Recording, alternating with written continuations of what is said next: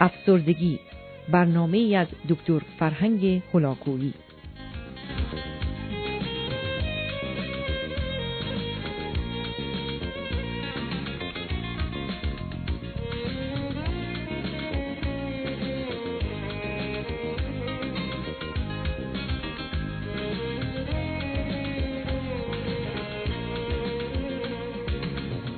بینندگان گرامی سخن درباره مسئله مشکل و بیماری افسردگی است. وقتی که فرد گرفتار این بیماری میشه علائم و نشانه هایی در او پیدا میشه که با شناخت اون هرچه زودتر می‌توان در جهت مداوای اون اقدام کرد. زیرا گرچه افسردگی به عنوان سرماخوردگی روانی برخی از اوقات میآید و نوع خفیف آن به نظر ما خود به خود می رود اما متاسفانه پیامدهایی دارد و در این مسیر و راه آسیبهایی رو باقی می‌گذارد که در آینده مسئله ساز و مشکل آفرین هستند. به همین جهت است که باید به این علائم و نشانه ها توجه ویژه‌ای داشت. به دلیل تفاوتی که در برخی از این علائم و نشانه ها در گروه های سنی مختلف دیده می شود و به خاطر آن که حداقل تأکید و توجهی در برخی از مراحل زندگی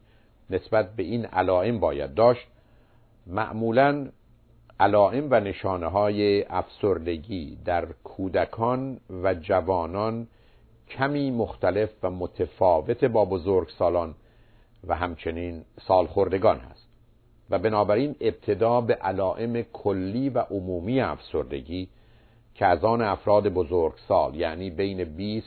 تا 60 و 70 سالگی اشاره می کنم و آنگاه به موضوع کودکان و نوجوانان و جوانان و سپس سالخوردگان می پردازم همان گونه که می‌دانیم این علائم تقریبا باید برای مدتی حداقل دو هفته وجود داشته باشند و ما رو هرگز رها نکنند و نیز بیش از نیمی از علائمی رو که به آگاهیتون میرسونم باید در فرد دیده بشه تا تشخیص افسردگی تقریبا قطعی و مشخص باشه. بنابراین برخی از این علائم و نشانه ها به معنای زمینه های خفیف افسردگی و یا نوع مزمن اون هست ولی به عنوان آنچه که clinical depression یا major depression اون رو می‌شناسیم نباید اون رو نامگذاری کرد. یعنی موضوع افسردگی درست مانند جوشیدن آب هست که گرم شدن آب یک مسئله و موضوع و سپس جوشیدن و یا بخار اون موضوع دیگر و متفاوتی است. نکته دیگری که مایلم نظر شما رو به اون جلب کنم این هست که گفتگو درباره افسردگی به عنوان یک بیماری مستقل و مجزا از بقیه حالات و یا بیماری های فرد است. زیرا برخی از اوقات افسردگی نشانه و علامت بیماری روانی بدتر و نیرومندتری مانند اسکیزوفرنی و یا حتی اختلالات فیزیکی است. تا اونجا که برخی از بیماری های فیزیکی مربوط به جهاز حازمه حالات و شرایط افسردگی رو موجب میشه یا خود افسردگی رو سبب خواهد شد و در این حال افسردگی نیز تأثیرات بد و منفی بر روی بسیاری از فعالیت های ارگان های بدن به ویژه جهاز حازمه داره. بنابراین وقتی که درباره افسردگی صحبت میشه مقصود اون هست که این افسردگی صرف نظر از احتمال بیماری های دیگر چه فیزیکی و چه روانی است. همچنین برخی از داروها سبب بروز علائم افسردگی و به ویژه بعضی از مواد مخدر دقیقا این علائم رو آشکار کرده و یا حتی موجب افسردگی میشه. در این زمینه نیز بنده فعلا بحث و گفتگویی ندارم. بنابراین سخن درباره افسردگی به عنوان یک بیماری مجزا و مستقل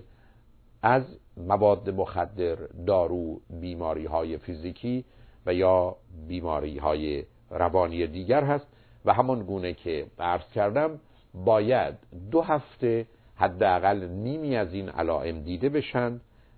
و فرد به نوعی از نظر روابط و شرایط و موقعیت زندگی در وضعیتی قرار بگیره که تأثیر چشمگیر و آشکاری در زندگی او نه تنها از نظر خود بلکه دیگران مشاهده بشه. به حال به سی علامت اصلی و اساسی افسردگی بنده اشاره خواهم کرد و همان گونه که گفتم اگر حدود 15 علامت در من و شما یا بیش از اون هست افسردگی به سراغ ما آمده ولی اگر تعداد این علائم بین هفت تا پانزده هست احتمالا گرفتار حالت بیماری دیگری که نوع خفیف افسردگی و مزمن اون هست یعنی دیسپایمیا شدیم. این بیماری خفیف و مزمن افسردگی معمولا باید به مدت دو سال در من و شما وجود داشته باشه بدون آنکه بیش از دو ماه ما رو رها کرده باشه. بنابراین کسی که تقریبا هفت تا پانزده علامت از علائمی رو که عرض می کنم حدود دو سال با خود و در خودش داره و هیچ وقت بیش از دو ماه از اونها آزاد و راحت نشده گرفتار مسئله و مشکل دیگری است که نوع افسردگی خفیف یا مزمن هست که متاسفانه در بسیاری از جوامع از جمله در فرهنگ و جامعه ما به دلایل ویژگی های محیط تربیتی و خانوادگی و آموزشی و مخصوصا اجتماعی و سیاسی و اقتصادی فراوان دیده میشه. اولین علامت و نشانه افسردگی کاهش کمبود و در برخی از موارد واقعا نداشتن انرژی و توان و قدرت انجام کار هاست افسردگی با خودش آنچنان کاهشی در میزان انرژی و توانایی های فرد فراهم می‌کنه که برخی از اوقات ساده ترین کارها مانند پایین آمدن از تخت خواب و یا رفتن به دستشویی و یا حتی خوردن غذا به عنوان کاری مشکل برخی از اوقات آزاردهنده و رنجاور در میاد و فرد نه تنها فعالیت های عادی و معمولی خودش رو کاهش میده برخی از اوقات در برآوردن احتیاجات و نیازهای ضروری خودش نیز دچار اشکال میشه. مورد دوم موضوع کاهش در میزان اشتها و میل به خوردن غذا و یا حتی لذت بردن از غذاست. در برخی از موارد حتی درد گرسنگی اونقدرها اهمیت نداره و یا اگه اهمیتی برخورداره فرد به جهت استفاده از غذا اونقدرها کوششی نمی‌کنه. کاهش اشتها علاوه بر گرفتاری ها و درگیری های دیگری که در سیستم بدنی فرد پیدا میشه معمولا با خودش کاهش وزن رو داره به طوری که در هر ماه فرد حدود پنج درصد وزن خودش رو بدون اینکه حتی غذاش در اون حد کاهش پیدا کرده باشه از دست میده و می‌تونه ظرف دو تا چهار ماه بین ده تا پانزده کیلو وزن رو از دست بده. بنابراین افسردگی با خودش کاهش وزن شدید تندی رو خواهد داشت. درصدی از افراد هستند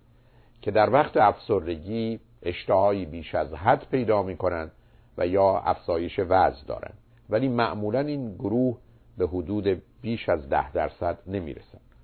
ضمنا در کودکان معمولا مشکل افسردگی سبب توقف افزایش وزن عادی اونها و برخی از اوقات کاهش میشه و یا اصولا کودکان افسرده با خوردن غذا مشکل و مسئله دارند که صرف نظر از زمینه های درونی برخی از اوقات بدآموزی ها و رفتار نامناسب پدر و مادر ریشه و منشأ این موضوع خواهد بود. به هر حال مسئله کاهش اشتها و از دست دادن وزن علامت دیگر و مهم فیزیکی افسردگی است. مورد سوم مشکلاتی است که فرد برای خواب و بیخوابی و رویا و کابوس های خودش پیدا می‌کنه. افراد افسرده اولا به مقدار زیادی خوابشون کاهش پیدا می‌کنه. این افراد مشکل بسیار زیادی برای خوابیدن دارند مدتها حتی ساعتها در رخت خواب میمانند و به خواب نمی‌روند. اگر احتمالا از خواب بیدار بشن بازگشت به خواب و برگشت به اون براشون بسیار مشکله و دو مرتبه همون گرفتاری آغاز شب رو احتمالا خواهند داشت. اما در موارد شدید افسردگی معمولا بیمار افسرده دو یا سه ساعتی زودتر از حد مقرر در صبح بیدار میشه و معمولا دیگه خوابش نمی‌بره. و گرچه در اون زمان کمی انرژی داره متاسفانه بعد از دو سه ساعت اون زمانی که وقت بیدار شدن و یا احتمالا سراغ کار و تحصیل خود رفتن هست متاسفانه حال بدتری پیدا می‌کنه و انرژی لازم رو برای آمادگی نداره. تا اونجایی که برخی از افراد افسرده احتمالا وقتی که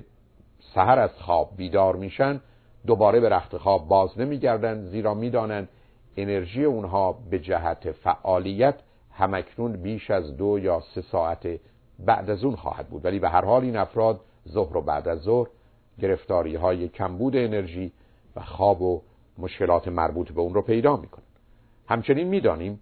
که افرادی که با مشکل خواب روبرو میشن خواب سبکی پیدا می‌کنن و به خاطر خواب سبک با هر اتفاقی در محیط اطرافشون بیدار میشن ولی تأثیر بد و منفی اون بیشتر در رؤیاهای اونهاست زیرا خواب سبک سبب میشه که فرد رؤیاش رو به خاطر بیاره و از اونجایی که اصولا بیش از 75 درصد رؤیاهای من و شما خوب نیست و مخصوصا در مورد افراد افسرده این میزان حتی به بیش از 90 درصد می‌رسه معلوم هست که به خاطر آوردن رویاها و یا به خاطر اونها از خواب بیدار شدن مشکلی بر مشکلات فرد اضافه می‌کنه. در این حال دیدن خوابهای وحشتناک که به عنوان کابوس اون رو می‌شناسیم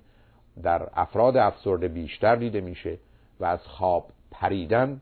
در حالی که تغییرات فیزیکی در بدنشون کاملا آشکار هست مانند ضربان قلب و تنفس و یا عرق کردن و یا پریدن دست و پای اونها یا بقیه اعضای بدن در وقت خواب علامت و نشانه دیگری است که فرد گرفتار مشکل و مسئله افسردگی است. معمولا این سه علامت فیزیکی یعنی انرژی اشتها و خواب. علائم اصلی و اساسی است که در افراد افسرده و کسانی که افسردگی عمیق و سنگینی دارند تقریبا همیشه دیده میشه. بنابراین فردی که در این سه زمینه دچار مسئله و مشکل شده گرفتار افسردگی است و اگر این سه مورد اصولا در زندگی او نقشی داشته همان گونه که عرض کردم این فرد گرفتار حالت افسردگی مزمن یا نوع خفیف افسردگی است که متاسفانه بسیاری از ما رو به نوعی گرفتار کرده و می‌کنه. اجازه بدید که بعد از شنیدن چند پیام دنباله این علائم و نشانه ها رو با شما عزیزان در میان بگذارم. لطفا با ما باشید.